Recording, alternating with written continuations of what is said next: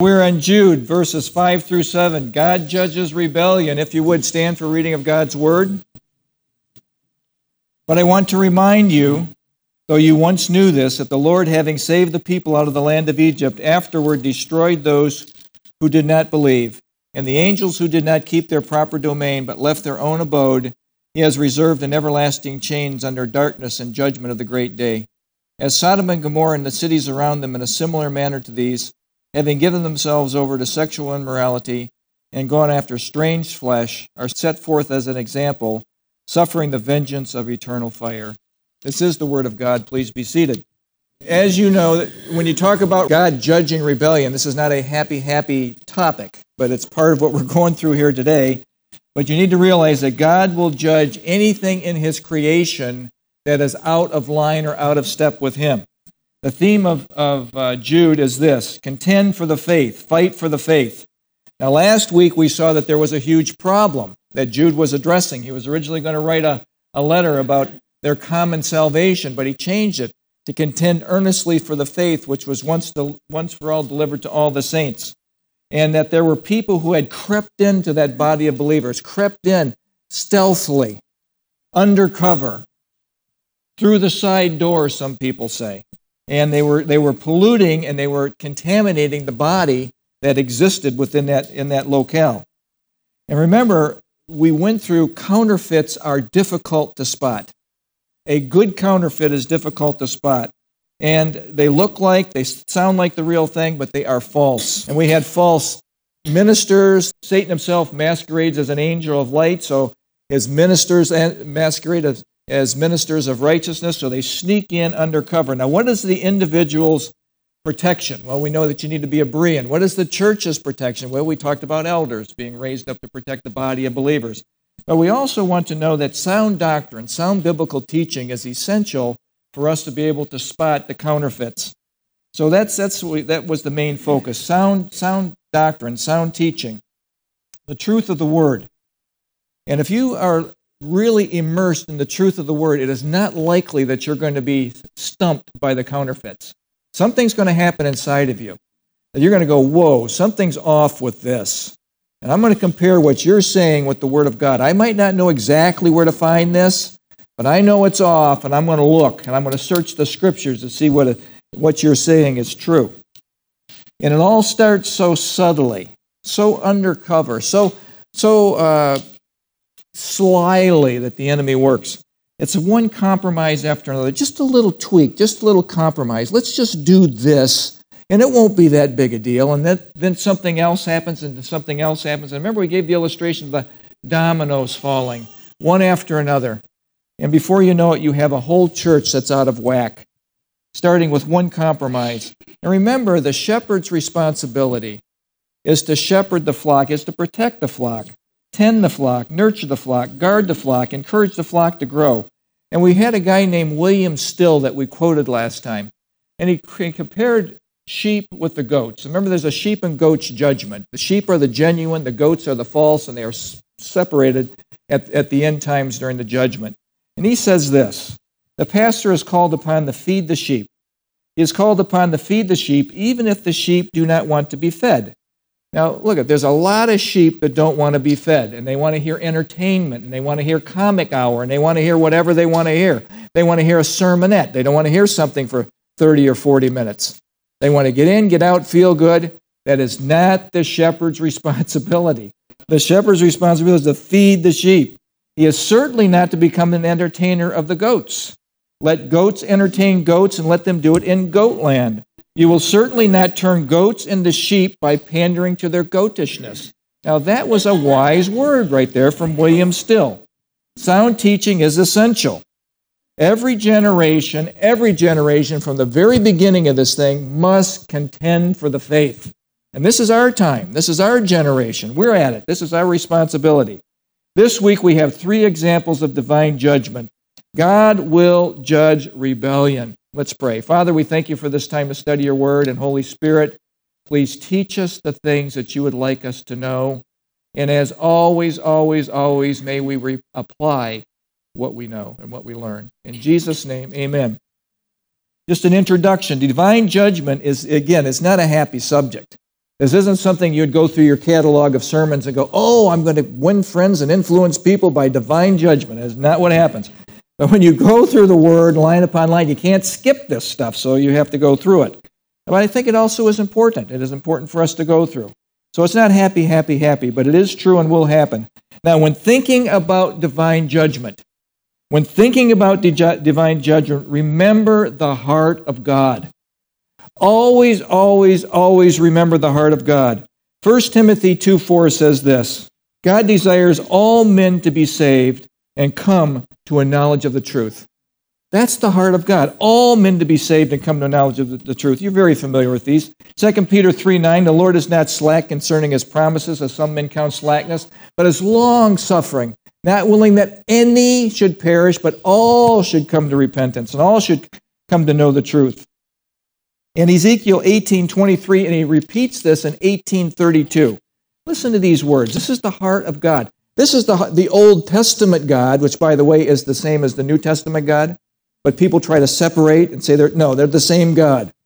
Listen what he says in, in Ezekiel 18:23 and 32. Very similar. Do I have any pleasure at all that the wicked should die? No, he says, no says the Lord God. I say that he should turn from his ways and live. That is the heart of God. Turn and live. Turn and live. He does not judge capriciously, whimsically. He takes a long time, like the 400 years to judge the Canaanites and the Amorites and all those ites. He takes a long time. He is long suffering. The heart of God to humanity is turn and live, turn and live. Lamentations 3:33 is a great verse for this. For he does not afflict willingly from his heart. That's what it means, nor grieve the children of men. In our text today, we will see that God will judge, and God does judge rebellion within his creation. He cannot wink and he cannot ignore sin and rebellion. He is holy, and sin is a egregious thing to God. And he's going to give us three examples. He's going to give us the examples of the nation of Israel rebelling against God in unbelief and not going into the promised land that God promised them and being frightened by the giants there. We're going to discuss that. We're also going to discuss in Genesis chapter 6 the angels who left their order.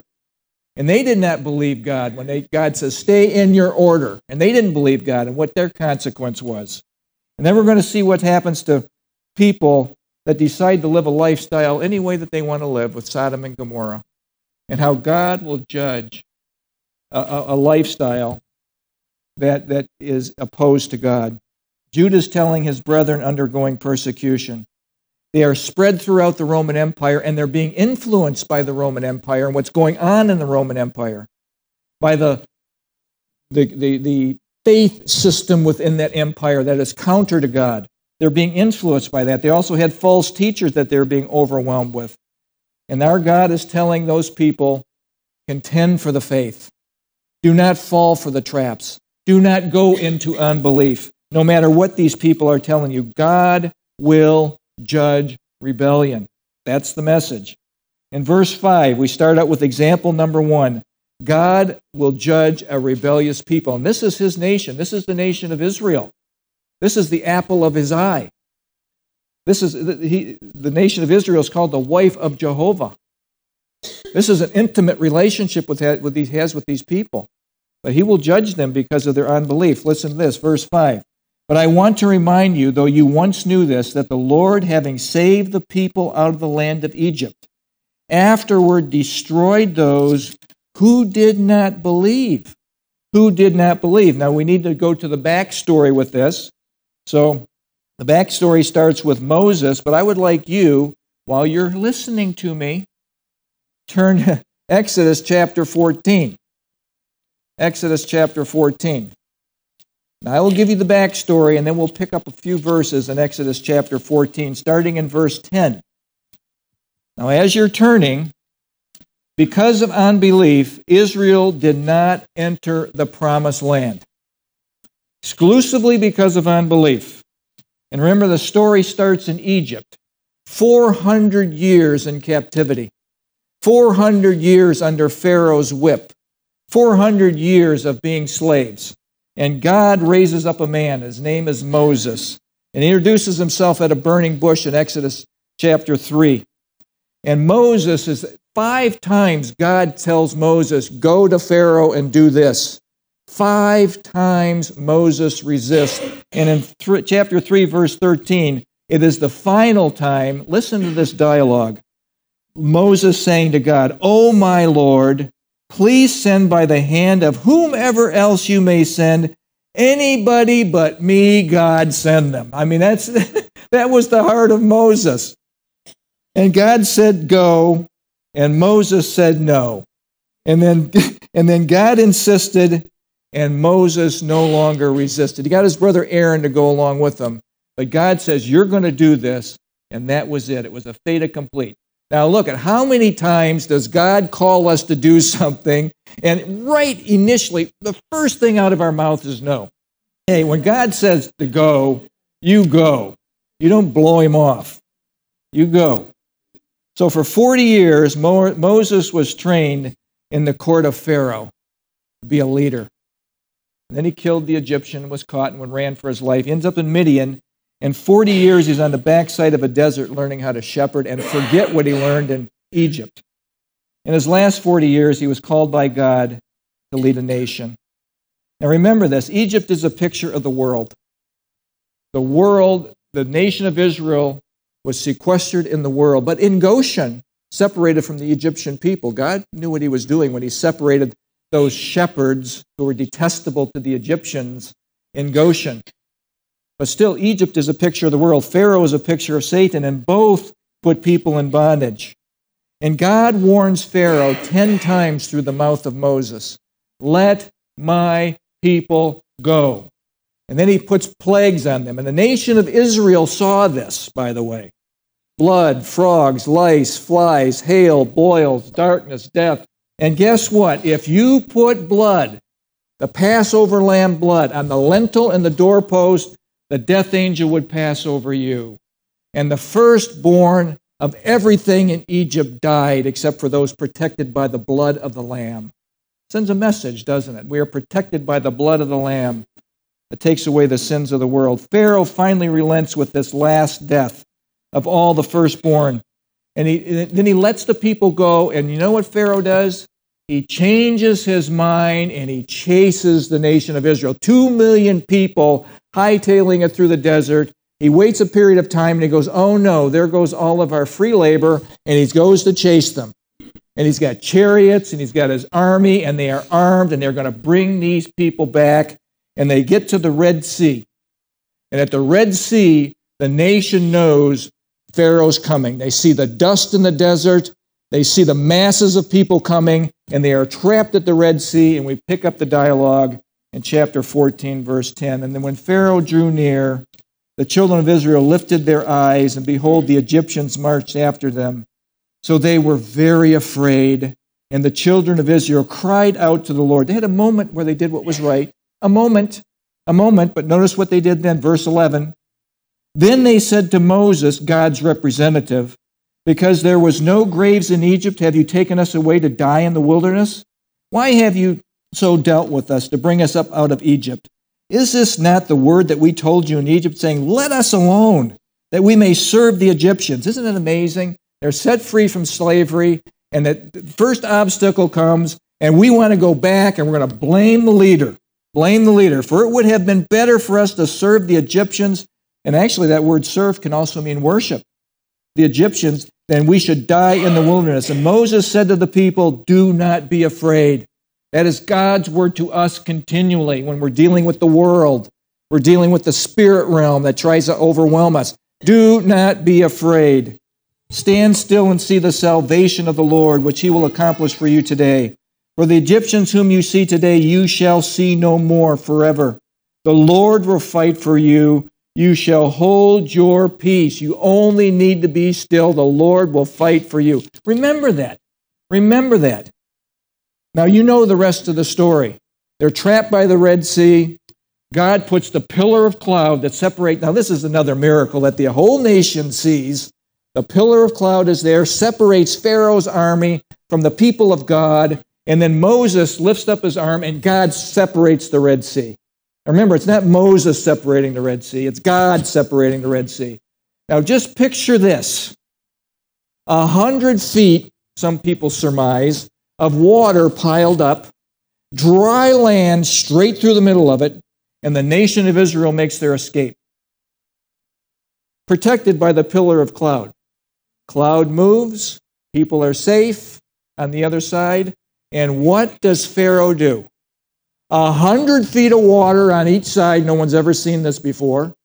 Dry land. And here goes Pharaoh in his chariots right through the middle of that stuff into the trap. And then God says, okay, enough. Moses puts his hand down. God brings the water over, and they die. Pharaoh and his army die. And you know what happens?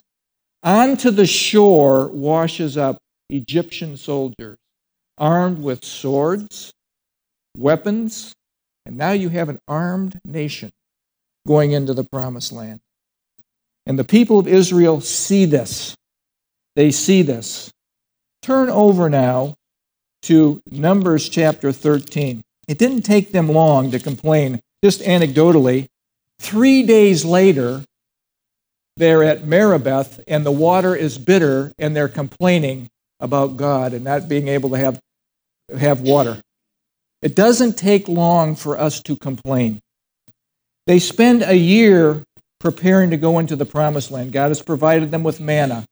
God has provided them with clothes that don't wear out. God has provided them with water. God has made every provision for them. Now they're at the precipice of going into the promised land in Numbers 13. God chooses, uh, choose one leader from each tribe. Twelve leaders go into the promised land. Now they have a mission. They have a mission. God tells them specifically, tells Moses to tell them, see what the land is like. Numbers 13, 18.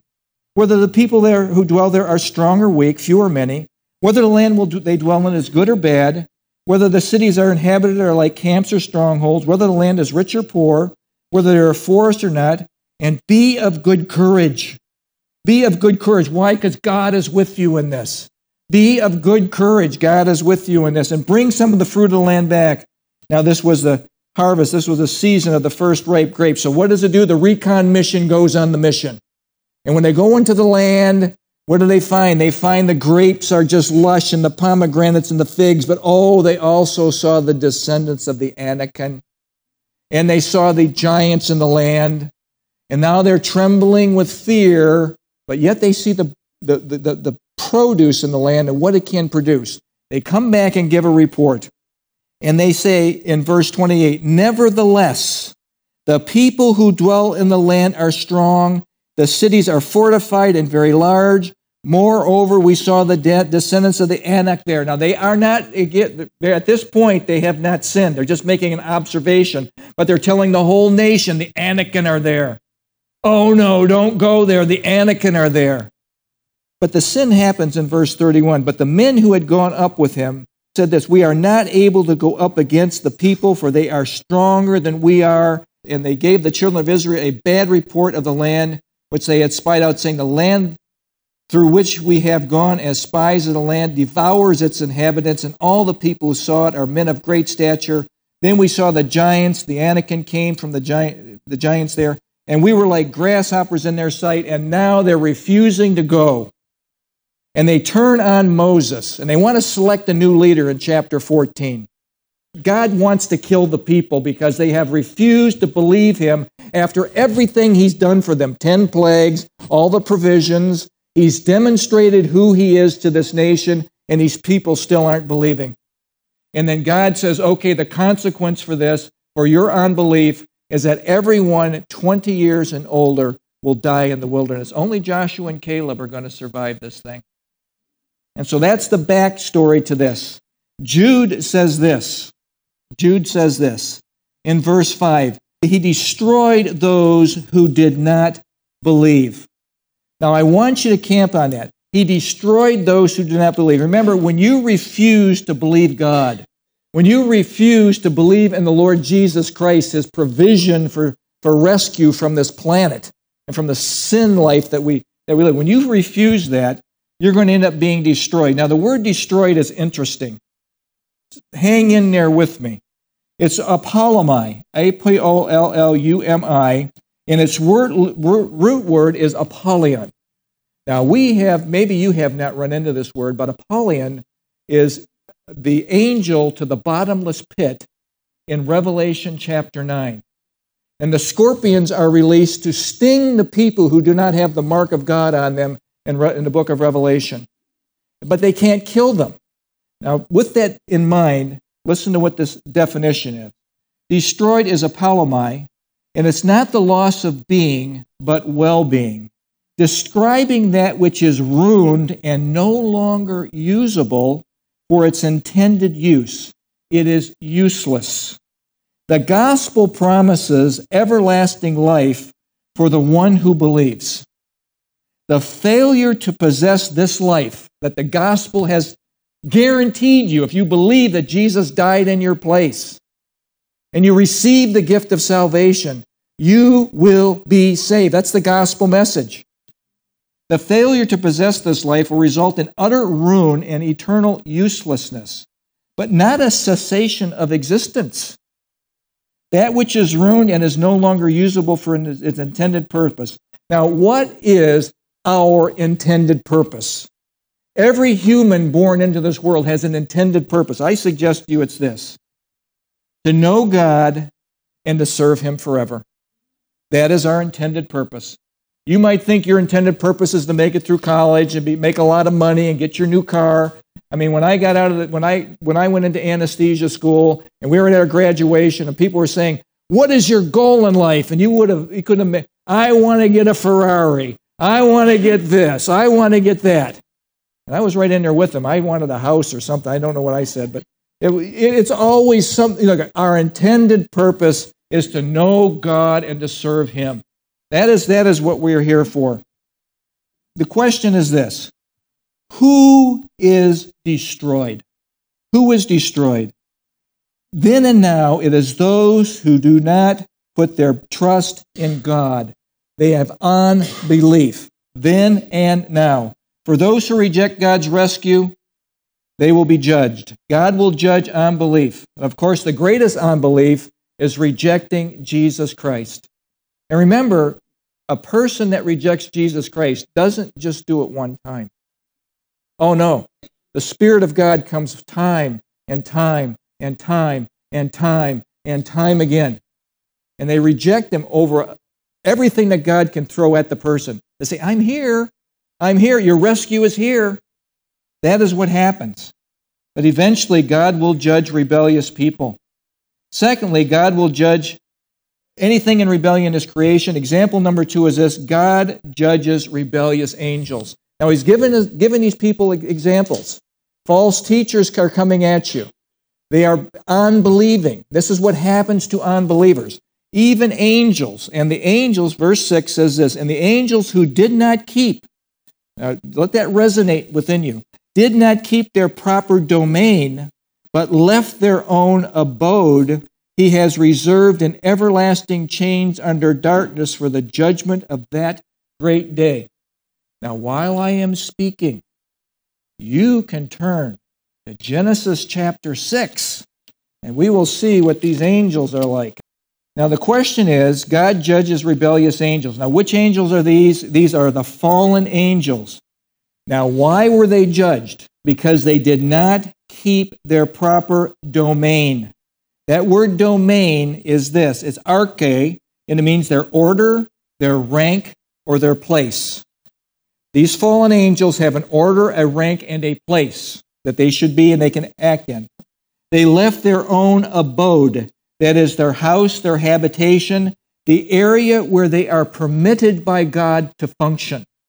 They can only function in a prescribed area. They can't just do whatever they want.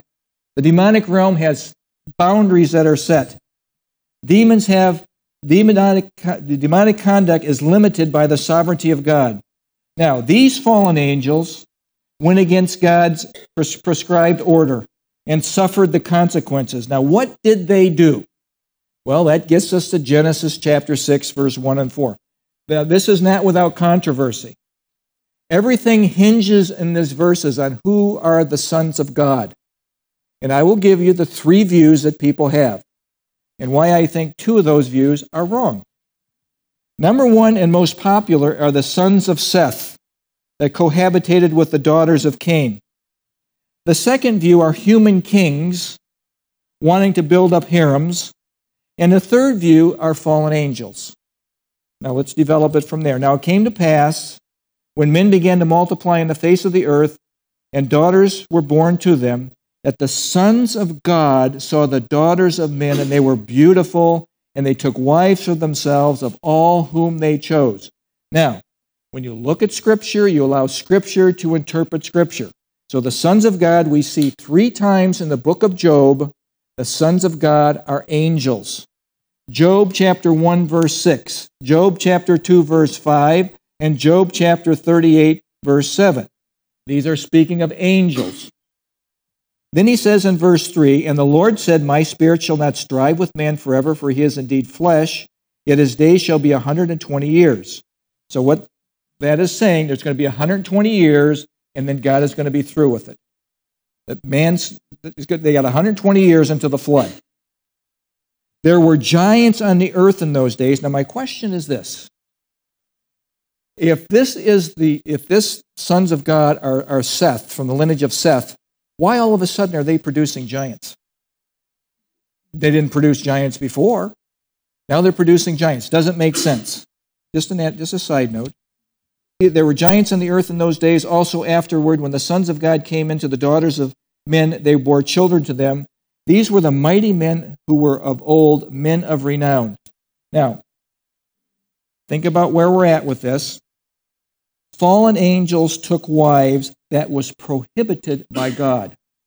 We see in Jude and we see in 2 Peter chapter 4 these angels that are confined in confined in Tartarus are the ones that left their abode.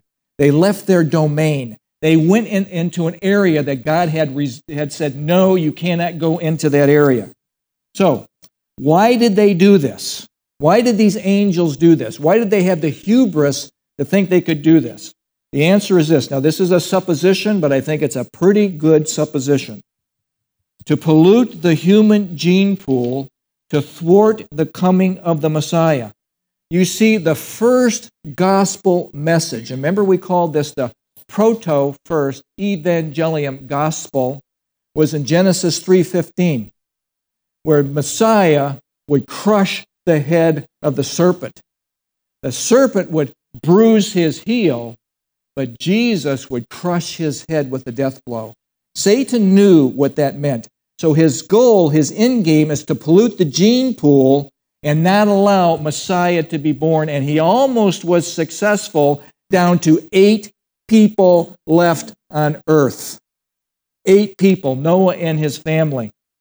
In Genesis chapter 6, verses 5 through 8, we see that God always has a remnant.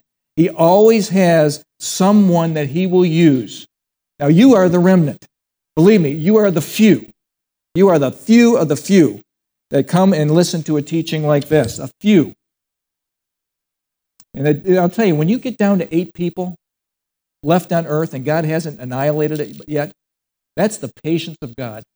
That's the amazing, astounding patience of God.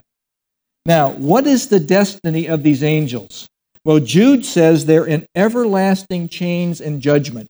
And if you would, turn to 2 Peter chapter well, you don't have to turn there. I'll just read it to you. Just trust me. You can trust me. I've never been off before. If you want to not trust me, it's 2 Peter chapter 2 verse 4. For God did not spare the angels who sinned, but cast them down to hell, which is Tartarus, and delivered them into the chains of darkness to be reserved for judgment. And notice the connection of these angels, the next verse. And did not spare the ancient world, but saved Noah. This is right in connection with those with Noah's time. So I believe that Genesis chapter 6 is very much referring, the sons of God are dealing with angels. Demonic angels have left their, their proscribed area.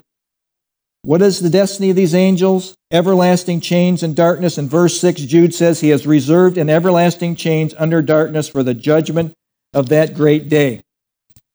And I want to, to take you on a little journey. These angels are confined in prison.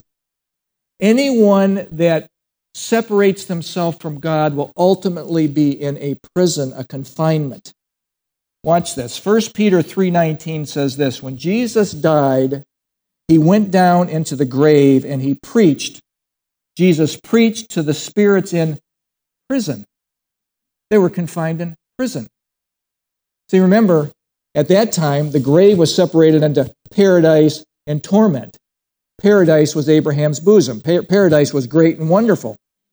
Paradise was emptied when Jesus was resurrected, when Jesus ascended into heaven. Torment is still there. The prison is still there. People who die today outside of Christ, that is their holding area until the great white throne judgment, their ultimate destiny is the lake of fire.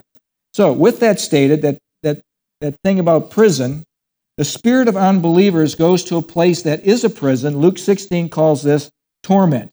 Now, the prison for fallen angels, the prison where fallen angels are kept who left their own abode is Tartarus. 2 Peter 2 4. The, and this is the deepest abyss of Hades. This is the darkest of darkest of Hades. Probably the Genesis, Genesis 6 fallen angels abode. That's where they are. Now, there's a second place where fallen angels exist, and that is called the abyss or the bottomless pit. Now, some people believe these are temporary areas of, of confinement, and the reason they think that is because this is where Satan dwelt for a thousand years and then was released for a short time. The final prison is called Gehenna, and that's the lake of fire. And it's the final destination of all those who have rebelled against God. They are cast at the end of the world into, the, into Gehenna, the lake of fire. All fallen angels, all unbelieving men, how sad.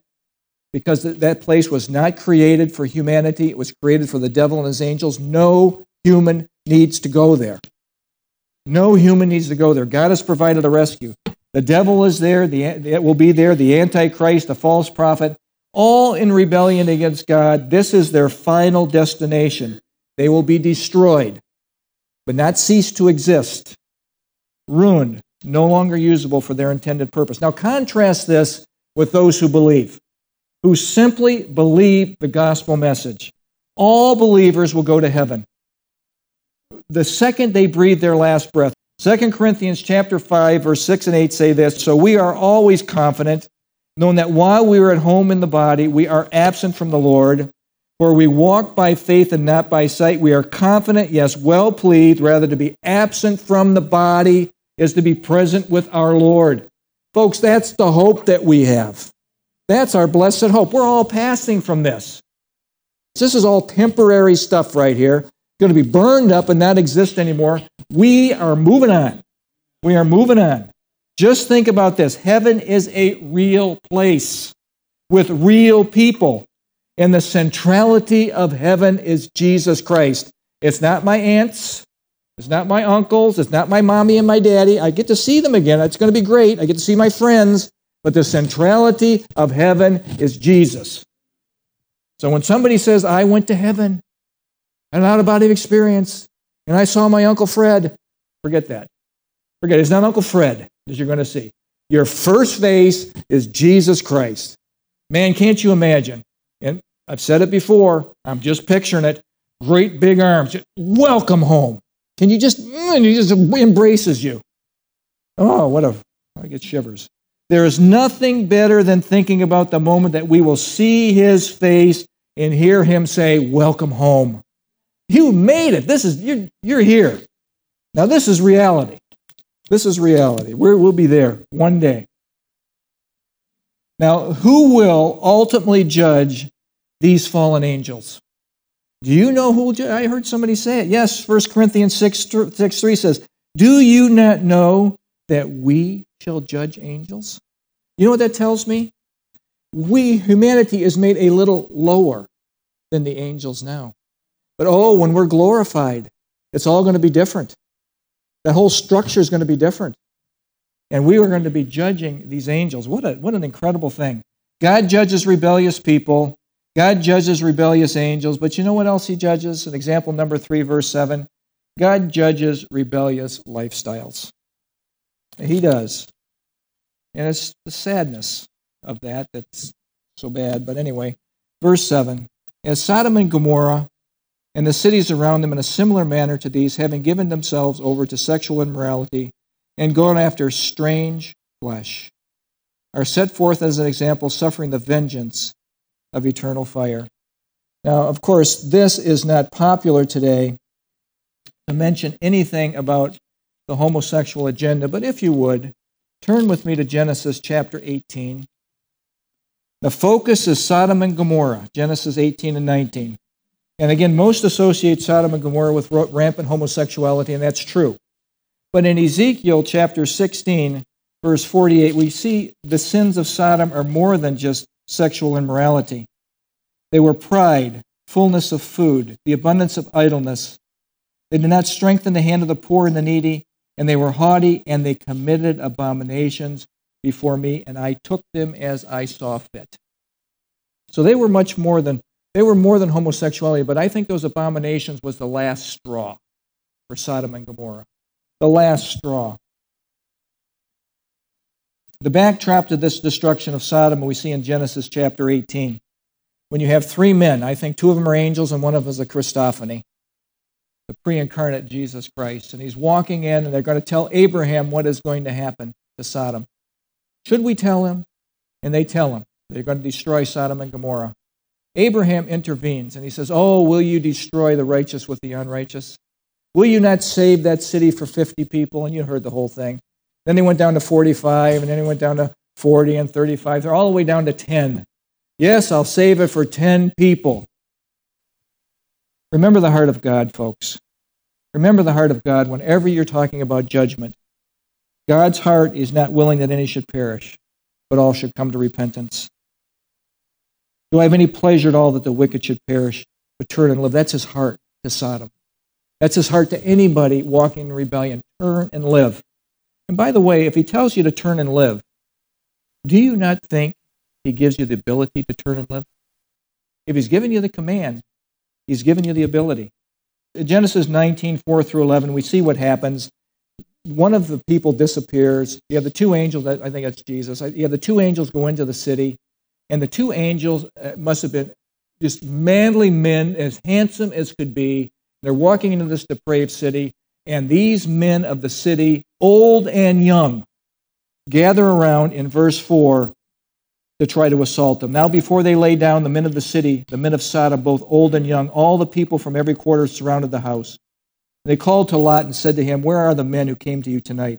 Bring them out to us that we may know them carnally. Now, the homosexual agenda will say they just wanted to be hospitable.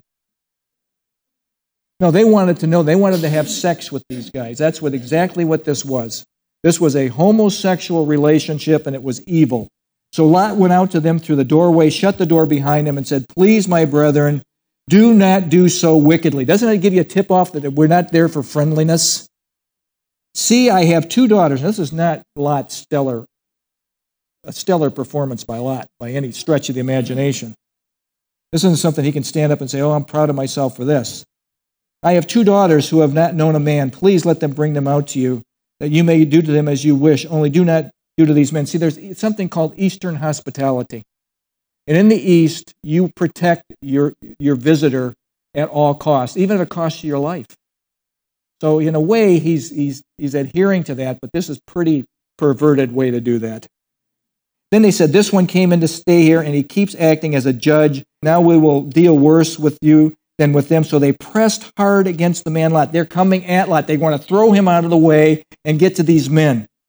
But the angels reached out their hands, pulled Lot into the house, and what happens next is an astounding thing. They get blinded. Blinded. But in their blindness, this urge is so great, this perversion is so great they're still in their blindness trying to get into the house, find the doorknob to get in. Isn't that amazing? Isn't that amazing? That is an astounding thing to me. You know the rest of the story. They're going to escape the city. Lot tells his family, run for our lives. The sons in laws don't believe. They think he's joking. They think he's joking. In verse, in verse 14. So the two daughters, the mom and Lot run. Don't look back, whatever you do. Of course, she looks back, mom looks back. Lot's wife and turns into a pillar of salt. And the, and the whole thing is destroyed. Jude suggests this. The main reason for their destruction was not pride, was not gluttony or leisure, not helping the poor. These are all sins for sure. But the last straw, they gave themselves over to sexual immorality, just like the fallen angels. They left their domain, they left their abode, they left their proscribed area, going after strange flesh and leaving their proper domain, their order. Why is homosexuality such a big deal to God? Why is it such a big deal to God? Isn't Jesus just about love? Isn't Jesus, doesn't he just want me to find my soulmate? Someone that I can be with? Doesn't matter the sex as long as it's love. That is from the pit of hell, that is not from God. That is not from God. Homosexuality is wrong. Why? Because it perverts God's order for the family. In Genesis chapter 1, we read these words 126 Then God said, Let us make man in our image, according to our likeness. Let them have dominion over the fish of the sea, over the birds of the air, and over the cattle, over all the earth, and over every creeping thing that creeps on the earth. So God created man in his own image. In the image of God, he created him male and female. Then he blessed them, and God said to them, Be fruitful and multiply. Now, who can be fruitful and multiply? A man and a woman a man and a woman, not the same sex. In chapter 2, it just gives, an, gives more clarification on how this whole thing came together with Adam and Eve. Adam could not find somebody that was suitable like all the other animals in the kingdom. So God put him to sleep, took out his rib, and created out of the man a woman, Isha. Isha's man, Isha is woman. It's soft root. It's a soft part. It's completes man. This is it's completer. It's, it's comparable to him. The man is not to rule as some some dictatorial king over his bride. He is to be tender with her and gentle with her and to love her as Christ loved the church and gave himself for her. God destroyed Sodom and Gomorrah because of this sin. In Leviticus 18, there was a law against sexual immorality, adultery, incest, child sacrifice, bestiality, homosexuality, all these things are condemned, all punishable by death in Leviticus 20. Romans chapter 1 elucidates on this also. Nowhere in Scripture is there any wiggle room for misinterpreting God's order for the family. Nowhere in Scripture. You cannot twist this to make it say what it doesn't say. Homosexuality is wrong because God says it's wrong. Remember, when God is taken out of a culture, false gods will fill the vacuum. And people will do whatever they want to do. Remember, remember Judges? People did what was right in their own eyes. No absolute truth. I'll just make up my own truth. Remember, it's a heart issue, folks. It's a heart issue. The cure is to get a new heart. The cure is salvation. Don't miss this. They give, and Jude 7 says, given themselves over given themselves over to sexual immorality. That's porneia. Any sexual act outside of the marriage covenant is prohibited by God. Within the marriage covenant, we can enjoy one another. We can enjoy our husband and our wives together. We, that intimacy is to be there. God created that so we could have offspring and, and to enjoy each other. But hear this for anyone trapped in any sin, whether it's homosexuality or any sin, it could be gluttony, lust, jealousy, vanity, greed, pride, gossip, the whole list is innumerable. Don't give yourself over to it and give license to it that it's okay. You can be in the struggle against. Can homosexuals be Christians? Yes, they can. But you cannot live the lifestyle. You can struggle with the sin, just like we all struggle with some sort of sin. But you cannot give in to the lifestyle and give license to it and say, it's okay, it's the way I'm created. God wants me to be with my soulmate. That is wrong. That is wrong. We hear that over and over and over. Stay in the fight. Don't give in to your sin. Don't give in to your urges. Romans 8:13 says this, putting to death the deeds of the body. Galatians 5:16, walk in the spirit, and you will not fulfill the lust of the flesh. Romans 13.14 Put on the Lord Jesus Christ and make no provision for the flesh to fulfill its lust. But I want to give you a rescue verse. Please turn with me to 1 Corinthians chapter 6 verse 9. Now this speaks to every one of us here. 1 Corinthians chapter 6 verse 9. God's great rescue verse. Tell me if this isn't just the most terrific thing. Do you not know that the unrighteous will not inherit the kingdom of God? The question of the Corinthian church. They were way off. They were off on everything. He's addressing this, these issues. Do not be deceived. Neither fornicators, nor idolaters, nor adulterers, nor homosexuals, nor sodomites, nor thieves, nor covetous, nor drunkards, nor revilers, nor extortioners will inherit the kingdom of God. He could have kept going. You just stopped there. You got the message. Will inherit the kingdom of God. And then this, this is so profound. And such were some of you. Such were some of you, but you were washed, but you were sanctified. You know what that is? Set apart. You were set apart from that sin. You did not give in to that sin. You, were, you, you fought against it. You were set apart from it. But you were justified in the name of the Lord Jesus and by the Spirit of our Lord. We have all been saved out of something. None of us can, can, can strut around here like we're some sort of pure thing. We are all fallen, depraved people.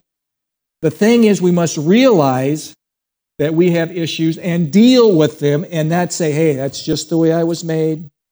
Can't help that. Just going to give into it. No, stay in the fight. God judges rebellious people, He judges rebellious angels, He judges rebellious lifestyles. We remember this God's cry to all humanity caught in sin's trap turn and live. Turn and live. God judges rebellion. When you think about judgment, always, always, always remember the heart of God. He doesn't do this willingly or gleefully. His plea is to turn and live. There's a great verse in, in, in Psalm 103 that, that is very helpful. 103 8, it says this The Lord is merciful and gracious, slow to anger and abounding love. Hasn't he proven that to you? Look at if you were if you were God, you'd have wiped yourself out a long time ago. You would we weren't we weren't deserving of it. He is gracious and compassionate with us. Verse 10 says this He has not dealt with us according to our sins, nor punished us according to our iniquities. He's mercied us. He mercies and mercies and mercies us. For as high as the heavens are above the earth, that's pretty high, so great is his mercy towards those who fear him. As far as the east is from the west, he has removed our sins from us. East is from the west. You never have to live in the remorse or the, the trap of being I, I was in that sin. I can't, I can't get over the emotional disaster that that caused my life.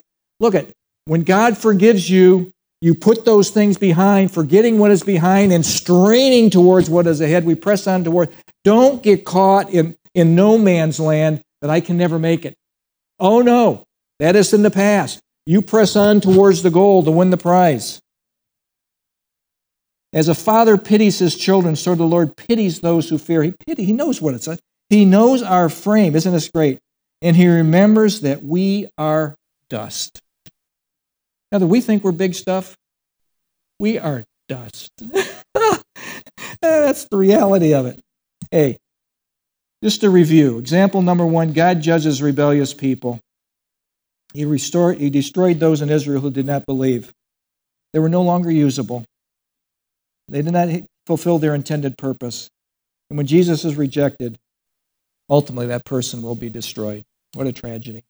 Example number two God judges rebellious angels, even the angelic realm, who left their proper domain, who left their abode, who left the area where God says, hey, you can function in this area. God is sovereign over his creation, including the demonic realm. Fallen angels can only operate in their prescribed boundaries. And example number three is God judges rebellious lifestyles. Now remember, we have prescribed boundaries in our lifestyle. We can't go beyond certain things. It is improper to leave our normal abode. And remember, confess and turn, confess and turn from your sin. That's the heart of God. William Barclay says this in closing. In a sense, it is true to say that all preaching within the Christian church is not so much bringing to, bringing to men new truth, but confronting them with the truth they already know, but have forgotten or are disregarding. Jude chooses his examples to make clear that even if a man received the greatest privileges, he may still fall away into disaster. Even those who have received the greatest privileges from God cannot consider themselves safe. Although, he goes on to say, if one is genuinely saved, keyword genuinely saved, genuinely saved, he cannot lose his salvation, but must be on constant watch against the mistaken things. Be on constant watch about those things that may creep into your life to suck you away. Remember God's heart, folks. Turn and live. Turn and live. That's his heart to us. Let's pray. Father, we thank you for this time that you've given us to study these three things, these three examples of unbelief. And so, Father, I am so grateful to you that you provided a way for each group that if we would only believe and follow your precepts and your ways, we are safe. We are safe in the arms of God. When we follow the Lord Jesus Christ, when we believe in him and receive him as our Savior, we are safe in the arms of God. And I pray today that we will take this teaching seriously. That things that we are dabbling in that are not of you will cast away. That we will put those things behind and press on towards the Lord Jesus Christ. May this be a journey of maturity. Lord, we have learned it's not perfection, but direction.